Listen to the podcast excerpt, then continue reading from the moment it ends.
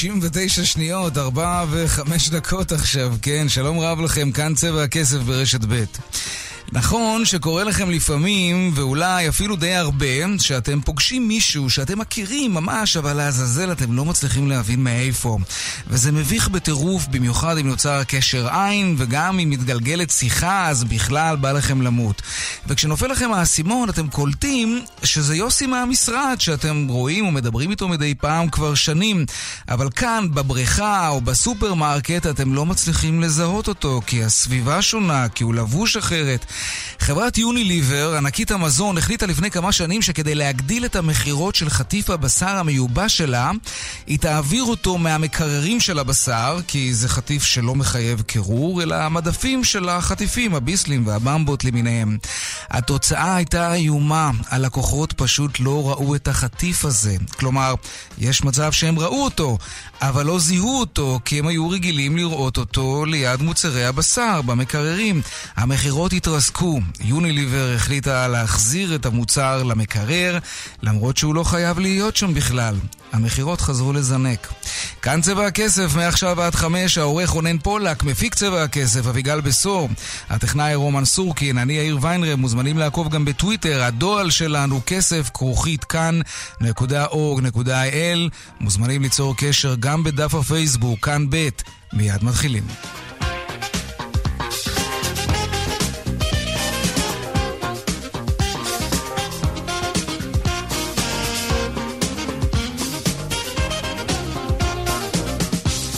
נפתח בכמה מכותרות היום בצבע הכסף. שר האוצר כחלון מתייחס היום להעמקת הגירעון ואומר אין לי ספק שנעמוד ביעד הגירעון.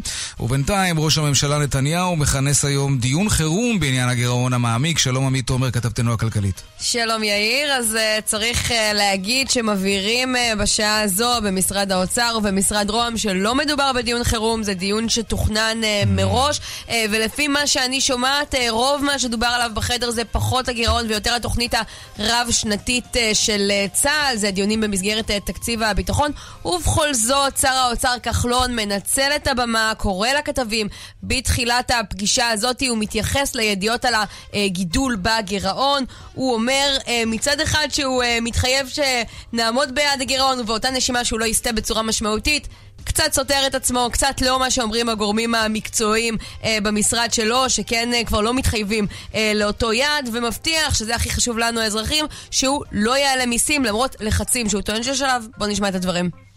המסע התקשורתי הזה לוחץ או מנסה ללחוץ אותנו לכיוון אחד, לעלות מיסים לאזרחי ישראל.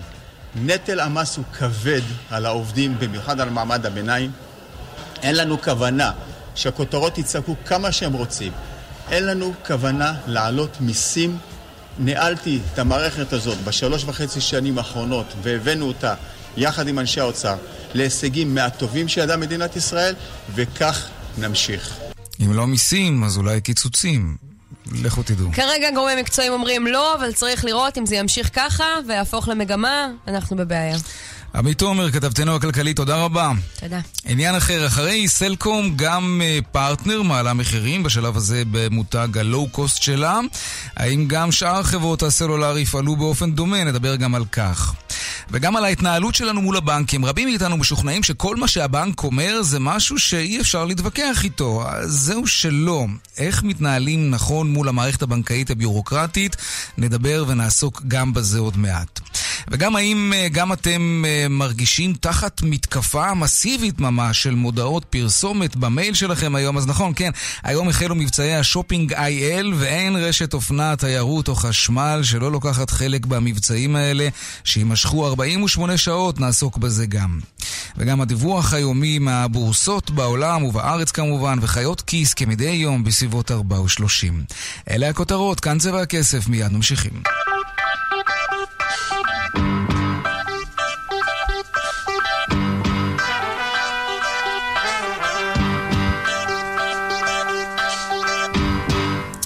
אחרי שסלקום העזה ועשתה את זה, עכשיו גם חברת פרטנר מצטרפת למהלך הלא פופולרי ומעלה מחירים. החברה צפויה להעלות את מחיר החבילה עם נפח הגלישה 50 ג'יגה בייט מ-29 שקלים ו-90 אגורות ל-39 שקלים ו-90 אגורות, ולהוסיף גם 350 דקות שיחה חינם ל-42 יעדים בחוץ לארץ. זה מאוד דומה להטבה של סלקום בעקבות העלאת המחירים. שלום אילנית שרף, מנהלת מחלקת המחקר בבית ההשקעות פסגות. ערב טוב. זה כבר נראה כמו מהלך שכל חברות הסלולר בעיתוי כזה או אחר ילכו עליו, העלאת מחירים? נכון, אנחנו נמצאים כבר תקופה מאוד ארוכה, למעשה מספר שנים, בסוג של אנומליה בשוק הסלולר. רמות המחירים היו נמוכות מדי. חברות התקשורת סובלות ומתקשות בעצם להשקיע בתשתיות, והמהלך הזה מתבקש. הצרכן כנראה היום עדיין לא מבין שהמחירים הנמוכים האלה בעתיד יכולים לפגוע בו, אבל אי השקעה בתשתיות כתוצאה מחברות הפסדיות זה פגיעה ישירות בצרכן בשלב מאוחר יותר. כן, כי האמת היא שהרבה מרגישים גם שהדור הרביעי לא עובד כמו שצריך, ובעולם כבר מדברים על דור חמישי. אז כשמסתכלים על הדוחות הכספיים של החברות, רואים באמת את מה שהן טוענות כבר הרבה זמן, שבגלל המחירים הנמוכים הן לא מצליחות להשקיע באותן תשתיות, ובגלל זה ישראל מפגרת בטכנולוגיה? בוודאי, אתה רואה ירידה חדה בהכנסות וברווחיות, ולצד זה האפקט המיידי זה ירידה בהשקעות של החברות. רואים את זה גם בשטח וגם בדוחות הכספיים, וכמו שאמרתי, אנחנו פותחים פער מול העולם המערבי, דבר שהוא לא טוב לכלכלת ישראל והוא לא טוב לצרכן באופן... אבל... אולי, כאילו, אני מנסה לחשוב מאיפה בכל זאת מגיע האומץ, כי יש היום לא מעט חברות וירטואליות, כן, לא חברות פיזיות ממש, רק מוכרות זמן אוויר, והם עושים את זה, מוכרים את זה, החברות האלה מוכרות את זה ב-20 שקלים. למה בכל זאת הציבור לא ינהר אל אותן חברות האלה, במקום ללכת לחברות שמעלות מחירים? יש כאן איזשהו משהו שסוגר עליהם, על החברות. זה עלול להיות מאוד מסוכן מבחינתם.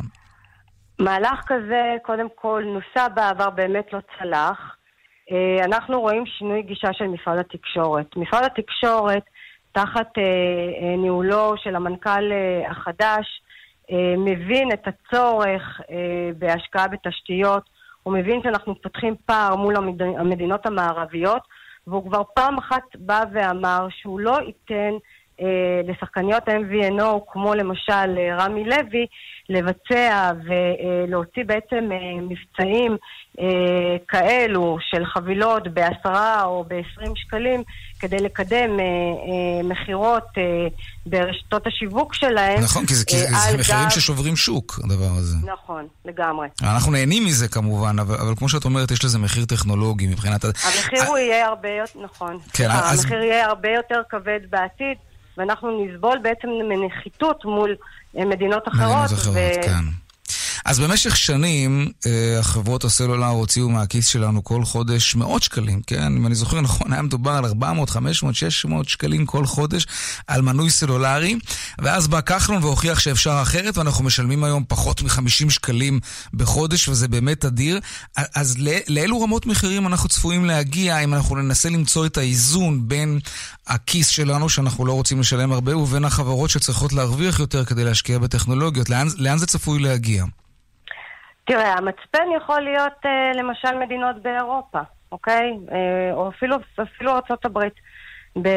במדינות באירופה מחיר חבילת תקשורת נע בין 20 ל-30 יורו. אז אפשר אולי למצוא את האיזון ברמות המחירים האלו. שוק דורסני שבעצם גובה רמות מחירים לא הגיוניות מהצרכנים הוא לא טוב, כן. ושוק שנמצא ברמות מחירים כל כך נמוכות הוא לא טוב. צריך תמיד למצוא את האיזון בין השניים. וזה יש משרד תקשורת. זה צפוי להגיע ל-100-120 שקלים לחודש. זה מה שאנחנו צפויים לשלם אם אנחנו מחפשים איזון. זה מה שקורה במדינות כן. מפותחות. מה שקורה באירופה, אני מניחה שזה לא יקרה כל כך מהר ויקח הזמן עד, ואם בכלל אנחנו נגיע לרמות מחירים האלו. אל תשכח שאנחנו נמצאים בשוק מאוד תחרותי, כפי שאמרת, כשיש פה 6 מפעילות תקשורת. אבל המגמה היא מגמה יחסית ברורה, ויש צורך בהעלאת המחירים ואני מניחה שזה כבר ידוע ומובן. אילנית שרף, מנהלת מחלקת המחקר בבית ההשקעות פסגות, תודה רבה לך. תודה רבה לך, ערב טוב. עניין אחר, דוח השכר בחברות הממשלתיות מתפרסם, ויש שם שכר לא רע בכלל. אנחנו חלילה לא נכנסים לכיס של אף אחד, למרות שזה כיף, אבל יש מקרים יוצאי דופן ששווה לשאול לגביהם כמה שאלות, כמו למשל, איך זה שמנכ"ל רפאל ונתב בנמל אשדוד משתכרים כמעט אותו דבר? נכון, עמית עומר, כתבתנו לענייני כלכלה, שוב שלום לך. כן, יאיר, אין ספק שצריך לדעת איפה לעבוד. קודם כל, אם נדבר באופן כללי, לפני שאנחנו מתחילים להיכנס לאנשים לכיס, צריך להגיד שבאמת שווה לעבוד בחברות הממשלתיות, כי אפילו רגע לפני שנגיע לסייני השכר, הם מסתכלים על השכר הממוצע של עובד בחברה ממשלתית, הוא למעלה מ-22,000 שקלים, בעוד השכר הממוצע במשק, כפי שאתה יודע, הוא עומד על פחות מ-10,000 שקלים. כן, 9,000 ומשהו. בדיוק, 9,800, ככה שבאמת... מה שנקרא, כל עובד ועובד כנראה מרוויח יותר מחבריו במגזר הפרטי, באופן יחסי וממוצע כמובן. אגב, הם גם מאוגדים יותר, אז יכול להיות שיש לזה קשר. 83% כן. מהעובדים בחברות הממשלתיות נמצאים בהסכם קיבוצי, לעומת רק 27% במגזר הפרטי, פי 3%. בעצם. למרות שצריך, הנתון היותר מעניין צריך להיות מהו השכר החציוני שם, כי ממוצע, מספיק שמישהו מרוויח 100,000 שקלים, הוא כבר מעלה את הממוצע לכולם, אז לא בטוח שזה כזה שווה לכולם, אבל כן, אין ספק שגם הנתון הזה מלמד משהו על המצב בחברות הממשלתיות, וזה לא רע. נכון מאוד, אז אם מסתכלים בין החברות הממשלתיות, הכי הרבה הרוויחו עובדי הנמלים, בממוצע כמעט 30,000 שקלים ברוטו, בתעשיות הביטחוניות הרוויחו 25,000 שקלים ברוטו, ובתחתית הרשימה של החברות הממשלתיות, תחום השיקון, פיתוח ומקרקעין, ודואר ותקשורת, עם שכר ממוצע של 13,000 שקלים. גם כן, אני בטוחה שיש אנשים שהיו שמחים בזה בדיוק. נגיע לסייני השכר, באמת, מי שעומד בראש הרשימה הוא לא מנכ"ל של חברה, אלא דווקא נתב בנמל אשדוד, שהרוויח 87,000 שקלים לחודש ברוטו. כן, מיד אחריו טייס ניסוי בטס, התעשייה האווירית, 81,000 שקלים ברוטו. הוא מנהל מפעל ניסויי טיסה, גם כן בטס, שהרוויח 80,000 שקלים ברוטו. מנהל שטח ברפאל הרוויח 80,000 שקלים ברוטו, והרשימה עוד ארוכה. עמית עומר, כתבתנו לענייני כלכלה, תודה רבה. תודה. עכשיו לשביתה הכללית במשק שתכננה ההסתדרות היום, שהיא בוטלה כידוע. האמת שזה עד היצפוי, מלכתחילה הייתה תחושה שההסתדרות לא באמת הוציא את השביתה הזאת אל הפועל. כך או כך, עם כל זה קידם את ענף הבנייה למקום יותר בטוח בשביל פועלי הבניין, אז זה כמובן היה שווה. שלום יושב ראש ההסתדרות, אבי ניסנקורן. שלום, חרצון טוב. גם לך. אתה יודע מה, לפני הכל, לפני שנדבר על העניין הזה, אני לא יודע אם יצא לך לשמוע עכשיו את עמית עומר, כתבתנו שמדברת על השכר בחברות הממשלתיות. אני רוצה לשאול אותך, שיאן השכר הוא מנכ"ל רפאל שמסתכר 99,000 שקלים בחודש, במקום השני נתב בנמל אשדוד שמסתכר 87,000 שקלים בחודש. יותר מהסמנכ"לים ברפאל. זה סביר בעיניך? שמע, נתב זה תפקיד מאוד מאוד אחראי. נכון. כל מדינת ישראל ובכל זאת. יש כ10 נתבים, הם מוכשרים עשרות שנים לתפקיד הזה. 87,000 שקלים בחודש, זה כמו מנכ"ל רפאל. תשמע, הוא מסתכל גם פי 2 ממני, אבל זה לא בודקים את זה ככה. הייתי מוכן גם לתת אותך בתור דוגמה. האם זה נראה לך סביר שנתב ירוויח כפול מיושב ראש ההסתדרות? אז אני אומר, נתב, אני לא שואל גם למה מרוויח טייס ככה, ולמה מרוויח אומן אנשים ככה. זה מקצוע שיש בין 10 ל-20 איש בארץ שמסוגלים לעשות את זה. בלי נתב הנמל לא יכול להתקיים, האחריות שלו היא אחריות של מיליארדים. אז הוא מרוויח, אז כוחות השוק מייצרים מצב שזה מה שהוא מרוויח, אבל אני אומר לך משהו אחר. זה טעות תמיד להתאפס לדברים האלה, תמיד זה מאוד, מאוד בולט ליין, זה כיף לדבר על זה, אבל צריך לדבר על המכלול. המכלול הוא שמדינת ישראל בסך הכל, נכון שהשכר עולה, ואני שמח בזה, אז שמו את המשק עולה, אבל המלאכה של צמצום פערים זה הדבר הגדול. ובזה צריך להתעסק משרד האוצר ומשרד הרווחה ופחות בפיקנטריה. יש הרבה מאוד בעלי מקצוע במשק. טוב, לא נרחיב על זה, שאין הרבה כמותם ועדיין לא מגיעים לרמות שכר כאלה. אני לא בטוח שכוחות השוק יצרו את זה. אולי העבודה המאורגנת, שזה דבר חשוב, כן? יוצרת גם לפעמים עיוותים. אז תקשיב, לא רק קצת, בוא נדייק. יש הרבה יותר פערים חברתיים, וזה מוכח במקומות הלא מאורגנים, אשר במקומות המאורגנים. כן. טוב, בוא נדבר קצת על השביטה שלא הייתה. אתה מכיר את התחושה בציבור שכל זה הייתה בעצם הצגה גדולה? שמעת את זה בטח, נכון? לא, אני אומר לך אמיתי, זו תחושה של כמה עיתונאים. למה עיתונאים, סמוטריץ' ושלי חימוביץ' שאומרים שלא באמת היית יוצא נגד השותף שלך, כחלון? הצמד סמוטריץ' ושלי בחייך. שלי שעדיין לא הצליחה להפנים את התפוסה שלה בהסתדרות, וסמוטריץ' שכל יום מרגיש הצעות חוק נגד ההסתדרות, שהוא ליברלי קיצוני, זה דוגמה. הם צריכים, אתה יודע מה, שניהם צריכים להיות הראשונים שישבחו אותי, על זה שיצאתי למאבק חברתי, על ההישגים שהבאתי, וזה הישגים משמעותיים לציבור הכי חלש. אז זה שאני מתייחס ברצינות לאמירות שהן אמירות מוטות. אוקיי, אז לגופו של עניין. הסיטואציה היא כזאת, שאני הבאתי רשימת דרישות לפני חודשיים, ואני הבאתי את כל הדרישות מולאו, כולם. עכשיו, המבחן של כולנו הוא ביישום ובביצוע. אז ויתרתי משביתה גדולה. מה הממשלה נתנה? בואו ננסה להבין. לגופו של עניין. מה הרווחנו? כי כולנו רוצים שיפסיקו למות פה פועלים. נכון. זה בדיוק המעבר. אז מה השגתם? אז תראה. אז קודם כל, עכשיו זה עוד פעם, זה המבחן הוא בביצוע. אנחנו הבאנו פיגומים חדשים. 30 שנה לא נגעו בתקן הפיגומים בישראל. 30 שנה. עכשיו, כשאתה מסתכל על פיגומים בישראל, זה פיגומים של קרשים. הבאנו פיגומים שקשה מאוד ליפול מהם, כי זה פיגומים משוכללים אירופאים, שיש לך מעקות, יש לך אלכסונים של מתחות מהצד שיכולים ליפול בו, ולכן הם פיגומים הרבה הרבה יותר... בתקן האירופי, כן. בתקן האירופי. סיכמנו שתוך חצי שנה זה יהיה בכל המבנים מעל 6 מטר, ותוך שנה וחצי בכל המבנים פחות מ-6 מטר. פקחים, הכפלנו פי 5 את כמות הפקחים בתחום הבנייה בישראל. במקום 18 שיש היום, יהיה קרוב ל-100 תוך זה כבר עניין של קליטה, יכול תוך 3-4 חודשים, זה כבר עניין של קצב קליטה. תחשוב מה יכולים לעשות 18 פקחים ו100 פקחים בענף הבנייה. בתחום המנופים הסדרנו עוד פעם, צריך חקיקה, את צורת העסקה, את הפיקוח על המנופים, על פיקוח השעות העבודה של המנופים. בנושא של בטיחות, אנחנו סיכמנו שיהיה חוק שקובע שיש עוזרי בטיחות בכל אתר, שהתפקיד שלהם זה רק נושא הבטיחות, ועוד שורה של דרישות, הכל מפתח אחד גדול, שהמטרה שלהם בסוף לצמצם לא רק את המוות, גם את הפגיעות החמורות. שאני אומר לך, באחריות, אם באמת כל הדרישות האלה ימולו, ואתמול הייתה התחברות גם של משרד האוצר וגם של משרד הרווחה, אתה סומך עליהם שיעבירו את הכסף? וכמה כסף מדובר? זה לא כספים גדולים. כמה? דווקא חלק, עשרות מיליונים. דווקא חלק הכספי, הוא שולי. החלק המשמעותי הוא הרגולטורי. אז למה היה צריך איום בשביתה כדי להגיע לזה? אני מנסה, בוא, תן לנו פרשנות שלך. למה אתה היית צריך לאיים בלהשבית את כל המשק כדי להוציא כמה עשרות מיליונים ולדאוג לחייהם של פועלי הבניין? תשמע, למה היה צריך להשבית את המשק בשביל שיהיה חובה להעסיק אנשים עם מוגבלות? למה היה צריך להגיד שמשבית את המשק בשכר מינימום? למה היה צריך להשבית את המשק שיהיו פחות עובדי קבלן? כי הנושאים החברתיים נדחקים לפינה. ויש פה הסתדרות חברתית שהיא דואגת והיא דורשת, וזה לדעתי לא חדש, אני עושה את זה כבר הרבה שנים. נושא חברתי אחרי נושא חברתי לטפל. ומי שרואה את זה, רואה את זה. קיצרנו תשובה עבודה ל-42 שעות, זה יותר משמעותי לחלשים. ואנחנו נקצר את זה בסוף גם ל-40 שעות. ואני מקווה מאוד שהפער המגדרי יצטמצם. עכשיו, אתה יודע שיש אינסוף בעיות. אז לוקחים בעיה וניסים לטפל בה. אתה יודע מה יפה? מה יעד הבא?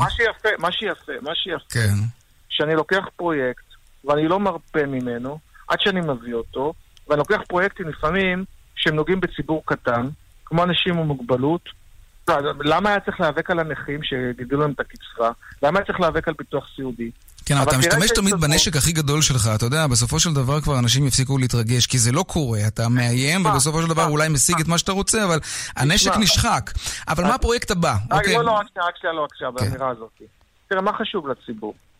אני חושב שהציבור צריך להיות גאה בזה שההסתדרות היא אחראית, ושלמרות שאני מאיים, אני מצליח להביא תוצאות בלי להשתמש. בסוף אני לא מחפש את הנזק, אני מחפש את התועלת. עכשיו, כשעוד פעם שאני יוצא, אני יוצא בלית ברירה. כי אני יוצא רק אחרי שקצו כל הקיצים, ואחרי שהגעתי למסקנה שבלי זה, זה לא יתרחש. כל פעם שאני יוצא, אני אומר, אם לא תהיה ברירה, אני גם משתמש, אבל זה אקט אחרון. אוקיי, אז בוא נוציא לך כותרת. מה היעד הבא? גם בנושא הזה. שים לב שאני כבר חודשיים. ההכרזה הייתה כמעט לפני חודשיים. אנחנו אחרי חודשיים של הכרזה. הגענו ליום הזה, הרי אני יכול אחרי 15 ימים להשבית. אני מושך. לא, האצבע לא הייתה קלה על ההדק. אוקיי, מה היעד הבא שלך, יושב ראש ההסתדרות אבי ניסנקורן? תראה, אני רוצה לך ברמת בעיות במשק, ברמת בעיות משקיות. כן. אני חושב שאולי הבעיה הכי קשה שכולנו צריכים להתמודד איתה, זה הנושא של הקשישים.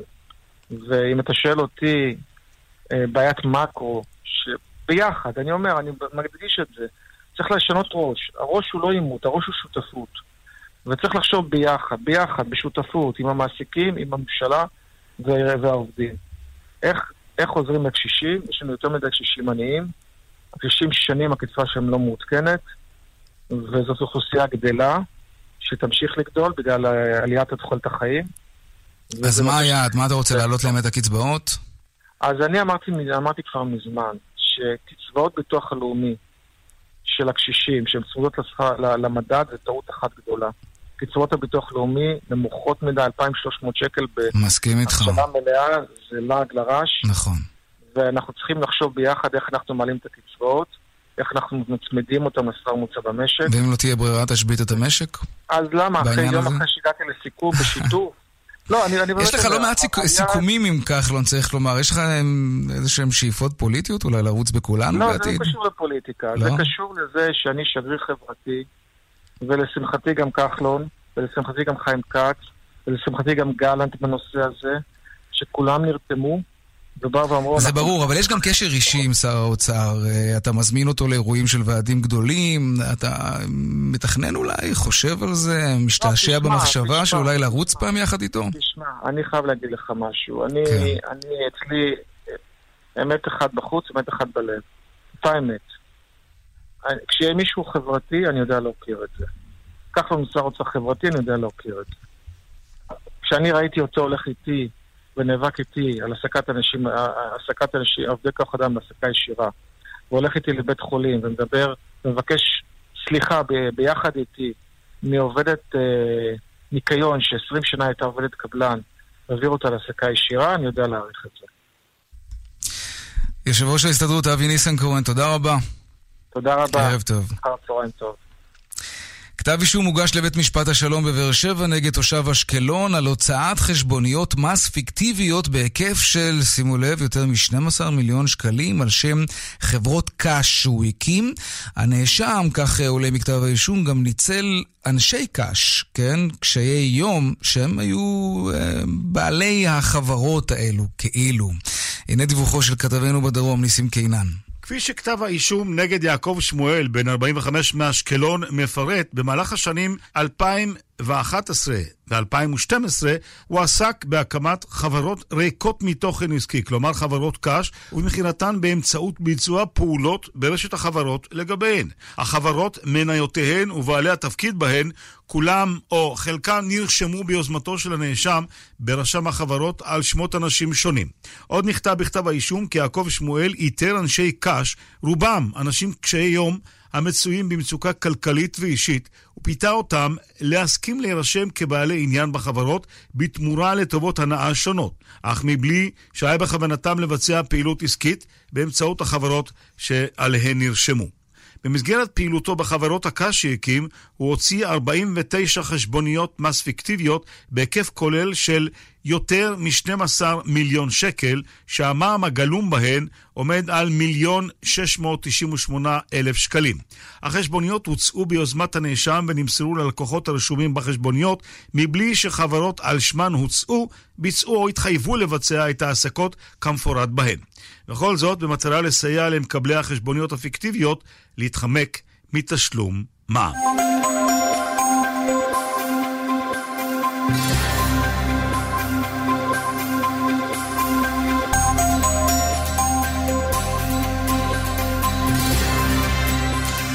ואלו הם הדיווחים מכאן מוקד התנועה. באיילון צפון העמוס ממחלף חולון ומקיבוץ גלויות עד היציאה למחלף חוף השרון. דרומה יש עומס ממחלף רוקח עד לגוארדיה ומחלף דוב עוז עד מחלף מבוא איילון. ועקב פיצוץ הרכב בדרך החוף צפון נחסמה לתנועה ממחלף רבין עד געש. מומלץ לנהגים לנסוע בדרכים חלופיות. דיווחים נוספים בכאן מוקד התנועה, כוכבי 9550 ובאתר שלנו, אתר התאגיד, אתר כאן. פרסומות ומיד חוזרים עם חיות כיס. מיד חוזרים עם יאיר ויינרב.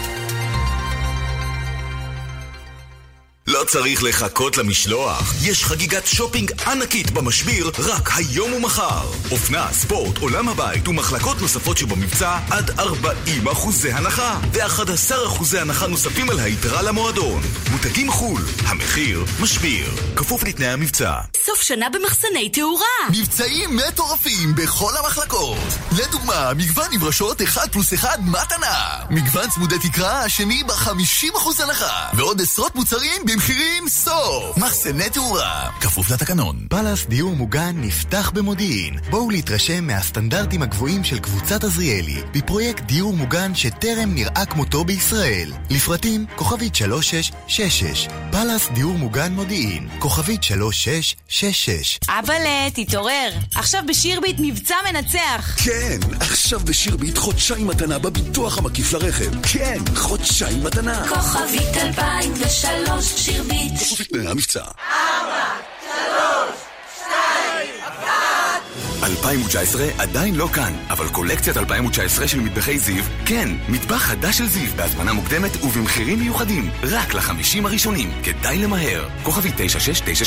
כפוף לתקנון. זיו, קולקציית 2019, באולמות התצוגה. גבירותיי ורבותיי, קבלו את קרייזי 11. נובמבר המטורף ברנו, יום במחירות מיוחדים על כל הדגמים. לדוגמה, רנו טווינגו מ-63,990 שקלים. 8-16 בנובמבר. לפרטים *5301. רנו, כפוף לתקנון. למטבח שלי אני רוצה ברז איכותי ומרשים בגימור שלא תמיד פוגשים. אין בעיה. הכירי את חמת קיצ'ן דיזיין, עולם ברזי המטבח של חמת. לבחור את ברז המטבח שאת אוהבת בכל גימור שתרצי. חמת. עולם הבית של חמת.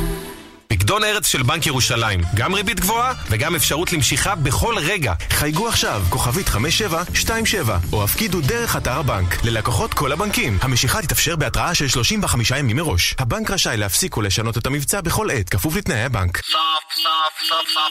סוף שנה באלדן, ואתם נהנים מחגיגת הטבות על מגוון כלי רכב במחירים סוף. עכשיו, בכל סניפי אלדן. אלדן, נותנים את הנשמה. *3003, כפוף לתקנון. 4, 3, 2, 1. 2019 עדיין לא כאן, אבל קולקציית 2019 של מטבחי זיו, כן, מטבח חדש של זיו, בהזמנה מוקדמת ובמחירים מיוחדים, רק ל50 הראשונים. כדאי למהר. *9693, כפוף לתקנון. זיו, קולקציית 2019, באולמות התצוגה. היי, כאן גלית גוטמן. רבים שואלים אותי מה סוד המראה שלי. ב2 מילים, רונית רפאל, וב5 מילים, מדע היופי של רונית רפאל. לפגישת ייעוץ חינם חייגו *2555.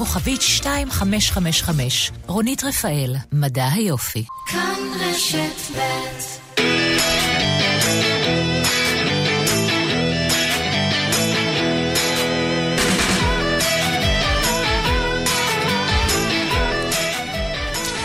חיות כיס עכשיו, אתם שואלים, וחיות כיס עונות, ואפשר לשאול בטוויטר, #חיות כיס ללא רווח, כן, זה חשוב, וגם בדואל שלנו, kesef@kan.org.il, והיום, יום רביעי, וזה אומר שפרק חדש של חיות כיס עולה לאוויר. שלום חיית הכיס, דנה פרנק.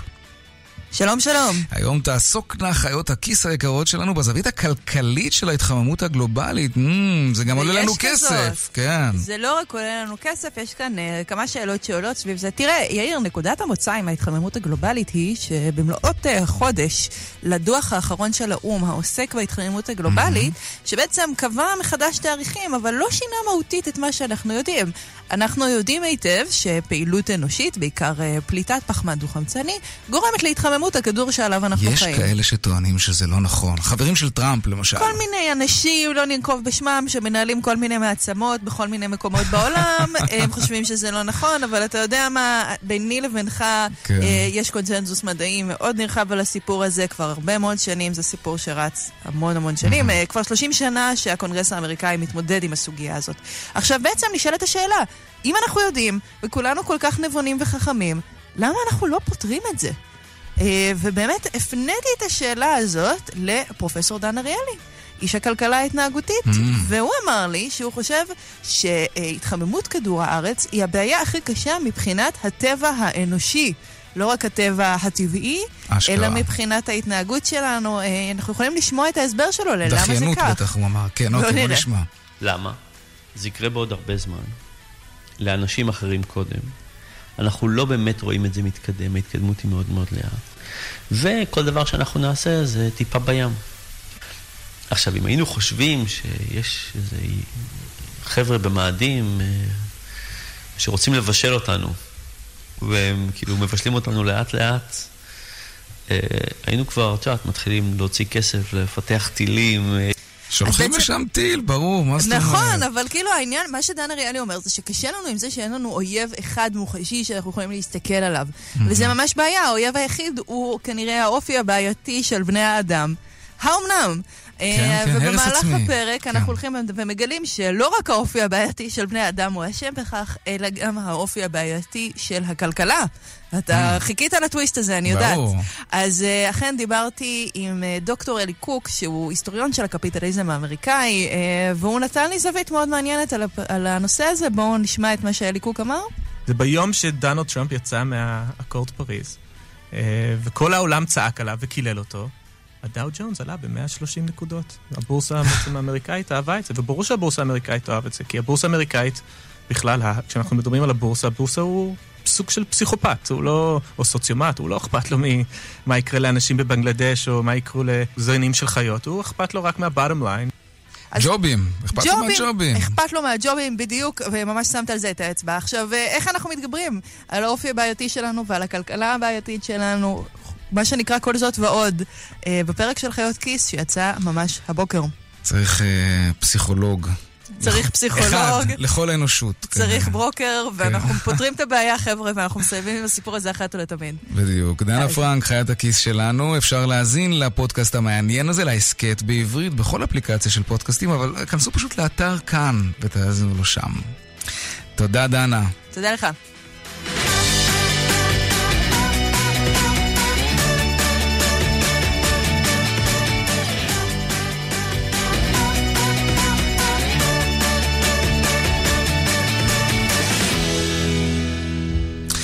עכשיו, מטבעות וירטואליים, בואו נדבר על זה קצת. אנחנו עוסקים בעניין הזה כבר הרבה זמן, מטבעות וירטואליים כמו ביטקוין ואחרים. המטבעות האלה לא קשורים לאף מדינה, לא קשורים לאף בנק מרכזי, וכל אחד יכול לרכוש את המטבעות האלה, רק צריך לקחת בחשבון שהם לא מפוקחים, אין להם רשת ביטחון של מדינה כמו למטבעות רגילים, וכן, זה מסוכן ואפשר לאבד הכל ברגע, תיאורטית כמובן. העניין הוא שבנק ישראל, לא רק בבנק ישראל, גם בנקים מרכזיים אחרים, מתלבטים האם להצטרף לעולם הווירטואלי הזה ולהנפיק מטבע ישראלי דיגיטלי רשמי, לא פרוץ כמו המטבעות הווירטואליים החופשיים, אבל משהו רשמי. לפי שעה החליטו שלא לעשות את זה. למה לא בעצם? שלום עורך הדין רוני כהן פאבו, שותף בצוות המטבעות הווירטואליים במשרד הרצוג פוקס נאמן. שלום לך. שלום, ערב טוב. בוא נתחיל בהתחלה, כי זה נושא קצת מורכב. למה בנק ישראל וגם בנקים אחרים בעולם בכלל שוקלים להיכנס לתוך התחום הזה של מטבעות דיגיטליים? אפשר לחלק את זה לשתי סיבות. הסיבה הראשונה, כי חלק גדול מהתעשייה הפיננסית, מהיזמות הפרטית בעולמות הפיננסיים, מסתכלת על זה. זה הפך ותפס ממדים שאי אפשר להתעלם מהם. התעשייה היום מוערכת בשווי מטבעות כולל של למעלה מ-$200 מיליארד. יש מחזורים מאוד גדולים במסחר במטבעות האלה, הרבה מאוד עסקים מטמיעים אותם כאמצעי תשלום, וגם בנק ישראל לא יכול להתעלם מהתופעה. הסיבה השנייה היא שיש יתרונות בתעשייה הזאת. הבלוקצ'יין והבשורה שהוא מביא איתה יחד עם המטבעות הווירטואליים, כן, משפרים מאוד את האופן שאנחנו מעבירים ערך מאחד לשני, גם מבחינת שקיפות, גם מבחינת יעילות, ובנק ישראל, שזה צעד מבורך ויש להגידו מפתיע כשלעצמו, משקיע משאבים, כדי לראות אולי הטכנולוגיה הזאת יכולה לשפר את האופן שבנק ישראל גורם לאנשים להשתמש בכסף שלהם. אבל גם היום פחות ופחות משתמשים במזומן. אנחנו מסתובבים עם האשראי שלנו בכל מקום, גם ההורדות הקבועות שלנו והתשלומים נעשים ללא מזומן עליו באופן אוטומטי. אז בעצם אנחנו די וירטואלים גם כך. מה המטבע וירטואלי רשמי ייתן? אני מנסה להבין את ההבדל. נגיד שבנק ישראל היה מנפיק מטבעות כאלה, והיו לי עכשיו כמה כאלה בתוך הסמארטפון שלי. מה זה היה שונה ממה שאני עושה היום כשאני הולך ורוכש משהו בחנות בלי מזומן? קודם כל זה מצחיק, כי בדרך כלל אנשים באים ואומרים לי, איך אני יכול שהכסף שלי יהיה וירטואלי? וזה מה שאני תמיד מסביר להם. רוב הכסף של כולנו היום הוא וירטואלי. נכון. אנחנו כרטיסי אשראי, העברות בנקאיות, אנחנו לא מחזיקים אותו מתחת למזרן או מתחת לבלטות. נכון, גם האפליקציות האלה שאנחנו מעבירים כסף מאחד לשני היום בשנייה. נכון, זה הכל וירטואלי. הכל מתנהל בצורה וירטואלית ושקופה מבחינת המשתמש. אנחנו מעבירים את הכסף והוא בצד השני. בלוקצ'יין מביא איתו כמה בשורות. הראשונה, שהוא מבוזר. אף אחד לא באמת שולט בו, אף אחד. אני מעביר לך עכשיו את הערך, את השקל הדיגיטלי, בוא נגיד שבנק ישראל בא והנפיק אותו. אני עושה את העברה הזו, אין לי מישהו שיכול לחסום אותה. הבלוקצ'יין מחובר לאלפי ומיליוני מחשבים בעולם, כל אחד נותן את כוח המחשוב שלו כדי לתת לאלגוריתם לפעול בצורה אוטומטית, כדי שאנשים יוכלו להתקשר אחד עם השני. זה סוג של מהפכת האינטרנט בעברת הערך. אנשים יכולים לעבוד בצורה ישירה אחד מול השני, אגב, בסכומים הרבה יותר גדולים ממה שהם יכולים לעשות היום לצורך העניין בעברה בנקאית. אבל זה כמו מזומה, זה כמו שאני אסתובב עכשיו מזוודה עם מיליון שקל, ואני אוכל להעביר לך את המזוודה הזאת, ואף אחד לא באמת ידע את זה אפילו. אז זה מביא אותנו לחלק השני,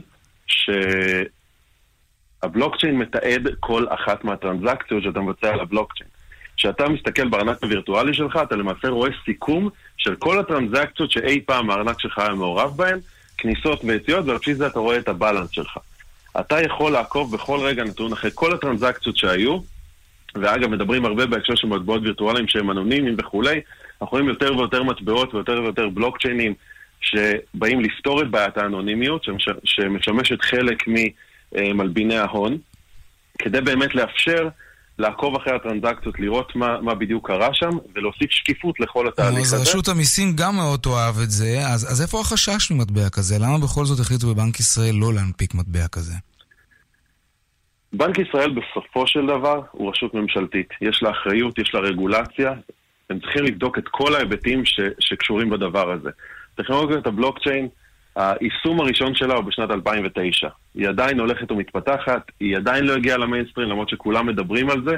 חלק מאוד קטן מהאוכלוסייה מחזיקים מטבעות וירטואליים, והתעשייה הצעירה הזאת עדיין לא עשתה מספיק טעויות שאנחנו נלמד מהן, בטח לא בהיבטים הטכנולוגיים. אז שמישהו אחר יתגלח קודם, ואחר כך אנחנו נשים את האפטר שייב. זה העניין. בדיוק, ויש סיבה שהיזמים הפרטיים הם אלה שמובילים את המהפכה בתעשייה הזאת, כי הם יכולים לקחת סיכון יותר משמעותי מבנק ישראל, שבסופו של דבר אחראי על כל המערכת המוניטרית בישראל. ויש סיכונים וסוגיות שהם עדיין צריכים לחדד כדי לקבל את ההחלטה הזו. אבל כמו שאמרתי בהתחלה, עצם העובדה שהם יושבים בחדר, מדברים על היתרונות וחסרונות, זה כבר התקדמות. היא כשלעצמה פריצה דרך. כן. עורך הדין רוני כהן פבון, משותף בצוות המטבעות הווירטואליים במשרד הרצוג פוקס נאמן, תודה רבה. תודה לך. טוב. ביי, ליטוב. חודש נובמבר, כן, הוא כידוע חודש הקניות, חודש של טירוף של קניות, הסייבר מנדי והבלק פריידי ויום הרווקים הסיני, ואצלנו היום, כן, התחיל שופינג אי-אל, אז בתוך כל הטרפת הזאת, מה חשוב שנדע לפני שאנחנו סוגרים קנייה שאנחנו בטוחים שהיא עסקת חיינו? שלום דרור זלית, מנכ"ל זאפ השוואת מחירים.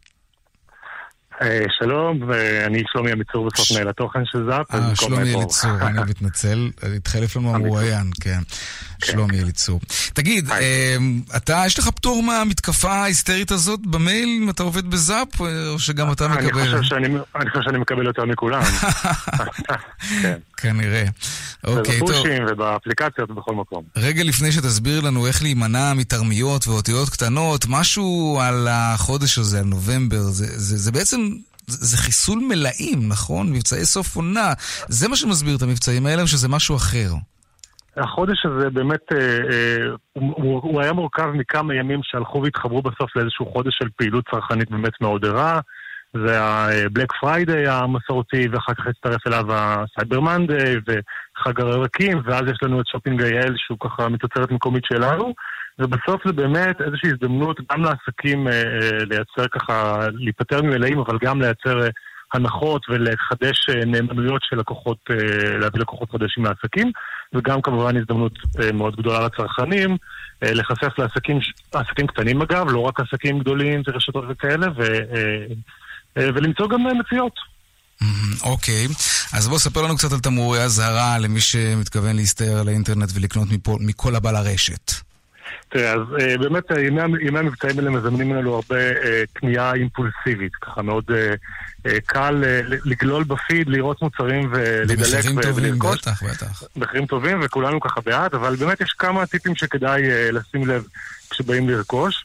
אז קודם כל לא לשכוח, גם כשרואים מחיר מאוד מרהיב, ללכת להשוות מחירים, לבדוק את המחיר, את היסטוריית המחירים של המוצר הזה בשוק ולוודא שהמחיר שאתם רואים באמת הוא מבצע אטרקטיבי. אני יכול להגיד שבזירת שופינג יש לא מעט מבצעים מעולים, נעשתה עבודת סחר, ישבנו עם חנויות, דייקנו את המבצעים כדי לוודא שבאמת המבצעים שעולים הם מאוד טובים לצרכן, אבל תמיד תמיד כדאי גם להשוות את המחירים בסוף מול מה שקורה בשוק, להשוות מול מספר אלטרנטיבות, לקרוא גם חוות דעת על העסקים שבאים לקנות בהם. כלומר, חלק מהדבר, מהרכישה, זה לא רק המוצר עצמו, אלא גם אם אתה מקבל את השירות לאחר מכן, יש גם את היום שאחרי. נכון, אבל אתה יודע, אני תמיד מסתכל על החוות דעת האלה, ואני לא מצליח להשתחרר מהחשד הזה שצץ תמיד, שאלו הן ביקורות או שהם כותבים על עצמם, או מי מטעמם שעושה את זה. איך אפשר באמת לדעת שהביקורות האלה אותנטיות? ואתה אומר שזה חשוב. אז זה מאוד מאוד חשוב. אני יכול לדבר רק על חוות הדעת אצלנו בזאפ השוואת מחירים. אנחנו מנהלים מערך חוות דעת סופר מדויק, וכל חוות דעת מעומדת אצלנו באמצעות חשבונית. כלומר, אנחנו ממש מבקשים חשבונית או מהגולש או מהעסק, אנחנו רוצים לראות שיש רכישה מאחורי הדבר הזה. אנחנו מצליבים הרבה מאוד מידע באמצעים טכנולוגיים, ואתה יודע, אני לא יכול להגיד לך ש100 מתוך 100% חוות דעת, כי תמיד יש גם איכשהו דברים כאלה, אבל אנחנו עושים מאמצים ענקיים כדי לוודא שהחוות דעת הן אמינות ומהימנות, ואני חושב שאפשר לראות את זה, כי זו פלטפורמה שהפלטפורמה הגדולה בישראל של חוות דעת, אין עוד כמות כזאת של חוות דעת במקום אחד, אז כן, אני חושב גם שבסוף חוכמת ההמונים מתבטאת במספרים הגדולים, כלומר כשיש עסק שיש לו 400, 500, 600 חוות דעת, אתה בסוף רואה את התמונה מתאזנת, ואתה רואה כאילו אם זה עסק שאתה רוצה לרכוש ממנו, או שאולי אתה רוצה לחפש את זה במקום אחר.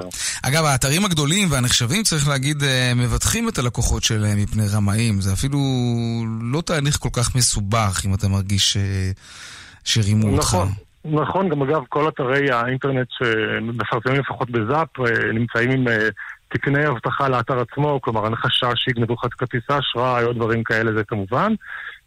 וכן, אני חושב שהיום גם הצרכן הישראלי הרבה יותר רגוע בקנייה באינטרנט, רואים את העלייה באי-קומרס, לא רק בעולם, אלא גם בישראל.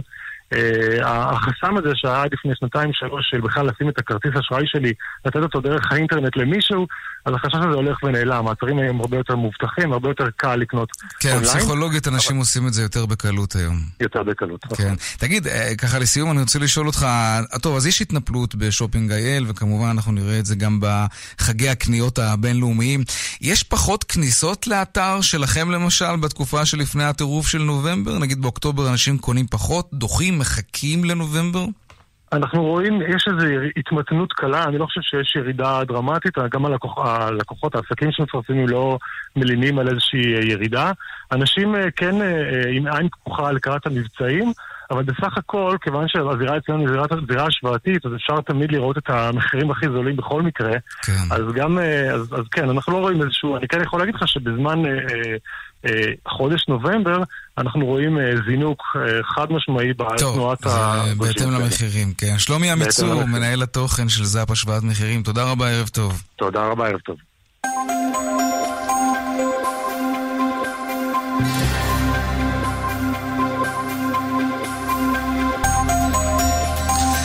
ואלו הם הדיווחים מכאן מוקד התנועה, באיילון צפון העמוס ממחלף חולון ומקיבוץ גלויות עד היציאה למחלף חוף השרון, דרום יש עומס ממחלף רוקח עד לגוארדיה וממחלף דוב הוז עד מחלף מבוא איילון. ועקב פיצוץ רכב דרך החוף צפונה נחסמה לתנועה ממחלף רבין עד געש, מומלץ מאוד לנהגים לנסוע בדרכים חלופיות כמובן. דיווחים נוספים בכאן מוקד התנועה כוכבי 9550 ובאתר כאן, פרסומות ומיד חוזרים. מיד חוזרים עם יאיר ויינרב. קונה רכב? במימון ישיר תוכל לקבל הלוואה עד 200,000 שקלים ועד 100% מימון לקניית רכב. חיי כוכבית 4x5. מימון ישיר. כפוף לתנאי החברה, אי עמידה בפירעון ההלוואה או בהחזר האשראי עלולה לגרום חיוב בריבית פיגורים והליכי הוצאה לפועל. החלטתי לעשות שינוי ולשתות מים איכותיים יותר. שינוי מרענן. לא רק מרענן, גם משתלם. נובמבר סייל בשטראוס מים. הזמינו אחד מברי המים תמי 4 עם מייז, מטהר מים הפועל בטכנולוגיה פורצת דרך, ותיהנו ממחיר מיוחד לזמן מוגבל. שטראוס מים, כוכבית 6944 או באתר, למעט לקוחות ברסטאט קיורי וברי מים עסקיים, כפוף לתקנון. מעסיקים, במסגרת רפורמת הפנסיה של משרד האוצר, יחויבו בקרוב כל המעסיקים בישראל להתאים את תנאי הפנסיה של עובדיהם להוראות החוק. הלמן אלדובי מובילה את מהפכת הפנסיה של משרד האוצר ומציעה לציבור המעסיקים מערך שירות ייחודי ומקצועי על מנת לבצע את ההתאמות הנדרשות בחוק. אל תחכו לרגע האחרון, לקבלת השירות התקשרו כוכבית 8030. הפנסיה של כחלון זה הלמן אלדובי. גילה, שמעת? עכשיו בבית גיל הזהב תל אביב דירת סטודיו רק ב-2,100 שקלים לחודש. מה? דירת סטודיו ב-2,100 שקלים לחודש ועוד בתל אביב. טוב, למה לחזור על כל דבר פעמיים? מבצע שצריך לשמוע פעמיים כדי להאמין. דירת סטודיו בבית גיל הזהב תל אביב רק ב-2,100 שקלים לחודש למשך שנתיים. התקשרו עכשיו כוכבית 5507 בית גיל הזהב תל אביב. כפוף לתקנון ובהתאם לתנאי המבצע. שלום, כאן דליה מזור ויש לי יופי של חדשות בשבילך. אפשר לטפל בקמטים ובסימני הזמן בכל גיל, בזכות מדע היופי של רונית רפאל. לפגישת ייעוץ חינם חייגי כוכבית 2555. רונית רפאל, מדע היופי. עושים מינוי דו-שנתי לידיעות אחרונות ויכולים ליהנות מהטבה. שואב אבק מהפכני דייסון V8 אבסולוט בשווי 2,390 שקלים ומערכת אביזרים בשווי 450 שקלים מתנה. להצטרפות חייגו כוכבית 3778. כפוף לתקנון ולאזורי החלוקה בהצטרפות למסלול שבמבצע ולמצטרפים חדשים בלבד. ידיעות אחרונות, העיתון של המדינה. ידיעות אחרונות. וואו, תגידי, של מי הארנק שלך? מדהים, לא? זה של סונול. הורידו עכשיו את יישומון סונול עם הארנק הדיגיטלי. שלמו ישירות מהנייד ותוכלו להנות מקפוצ'ינו איטלקי ב5 שקלים בלבד. הורידו וגלו כמה שווה להיכנס לסונול. שווה להיכנס לסונול. כפוף לתקנון. רשת מחסני חשמל מקיימת את מחירת שופינג הגדולה בכל סניפי מחסני חשמל. מחירת שופינג הגדולה ברשת מחסני חשמל. הכל חייב להימחר עד הפריט האחרון. שלם וכך. שופינג במחסני חשמל. עוד היום אצלך בבית. קונה רכב? במימון ישיר תוכל לקבל הלוואה עד 200,000 שקלים ועד 100% מימון לקניית רכב. חיי כוכבית 4x5. מימון ישיר. כפוף לתנאי החברה, אי עמידה בפירעון ההלוואה או בהחזר האשראי עלולה לגרום חיוב בריבית פיגורים והליכי הוצאה לפועל. מבצע שצריך לשמוע פעמיים כדי להאמין. דירת סטודיו בבית גיל הזהב תל אביב רק ב-2,100 שקלים לחודש למשך שנתיים. התקשרו עכשיו כוכבית 5507 בית גיל הזהב תל אביב. כפוף לתקנון ובהתאם לתנאי המבצע. כאן רשת ב' 8 דקות לפני השעה 5, עכשיו לעדכון היומי מהבורסה של תל אביב ומבורסות העולם כמובן גם. 102,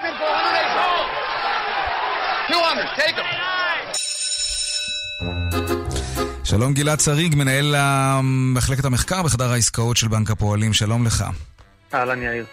אז מה עושים ועדיין עושים, עשו ועדיין עושים השווקים בעולם? איך הם מגיבים לתוצאות של הבחירות, הבחירות האמצע באמריקה? אז באמת השווקים מאוד אוהבים ודאות, ובסיפור הזה של הבחירות אמצע אין הפתעות, והשווקים מגיבים בהתאם. אנחנו רואים גם את ארצות הברית כבר יום שני ברציפות עולה יפה, ה-S&P עכשיו עולה מעל 1%, הנסדק עולה 1.25%, הדאו עולה כמעט 1%, וגם באירופה אנחנו רואים מהבוקר עליות יחסית חזקות, הפוצי הבריטי עולה ב1.3%, הדקס הגרמני עולה כמעט 1%, הקאק הצרפתי עולה מעל 1%, והתל אביב 35 בבורסה המקומית עולה מעל 1.5%, בהתאם למגמה בעולם.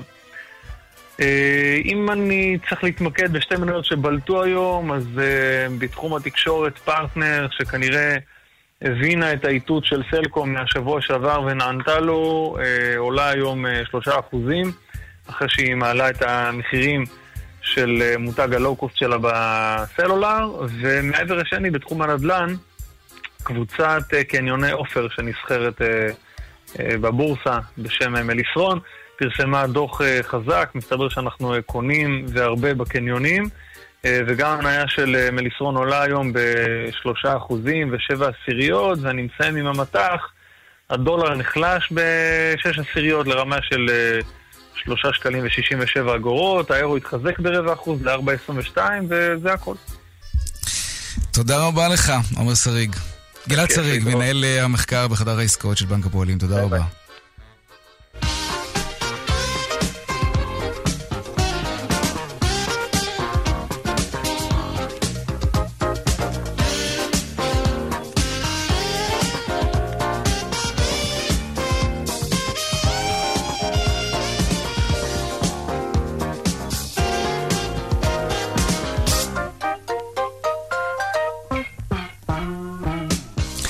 עד כאן צבע הכסף ליום רביעי, העורך רונן פולק, מפיק צבע הכסף אביגל בסור, הטכנאי רומן סורקין, הצוות בבאר שבע, אורית שולץ ושימון דוקרקר. אני יאיר ויינרב, מוזמנים לעקוב גם בטוויטר, הדואל שלנו כסף@kan.org.il. מיד אחרינו כאן הערב עם רן בנימיני ואמילי אמרוסי, ערב טוב ושקט שיהיה לנו, שלום שלום.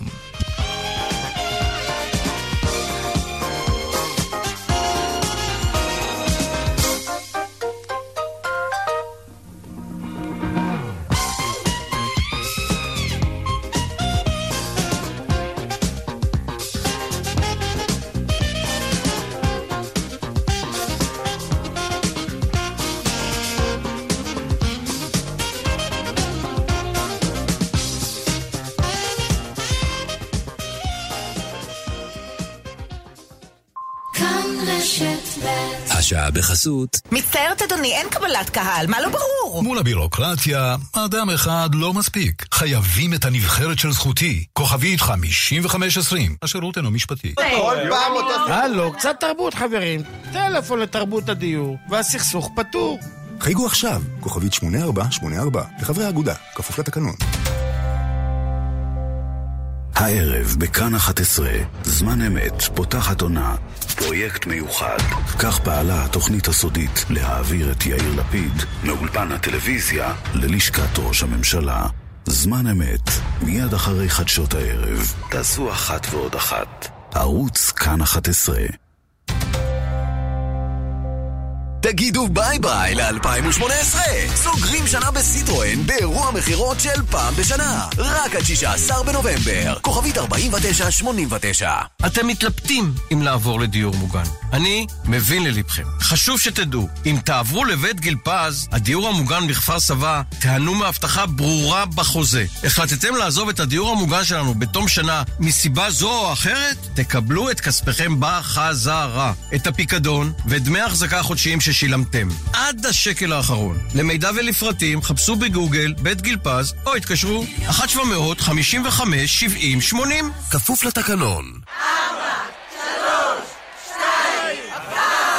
2019 עדיין לא כאן, אבל קולקציית 2019 של מטבחי זיו כן. מטבח חדש של זיו בהזמנה מוקדמת ובמחירים מיוחדים, רק ל50 הראשונים. כדאי למהר. כוכבי 9693, כפוף לתקנון.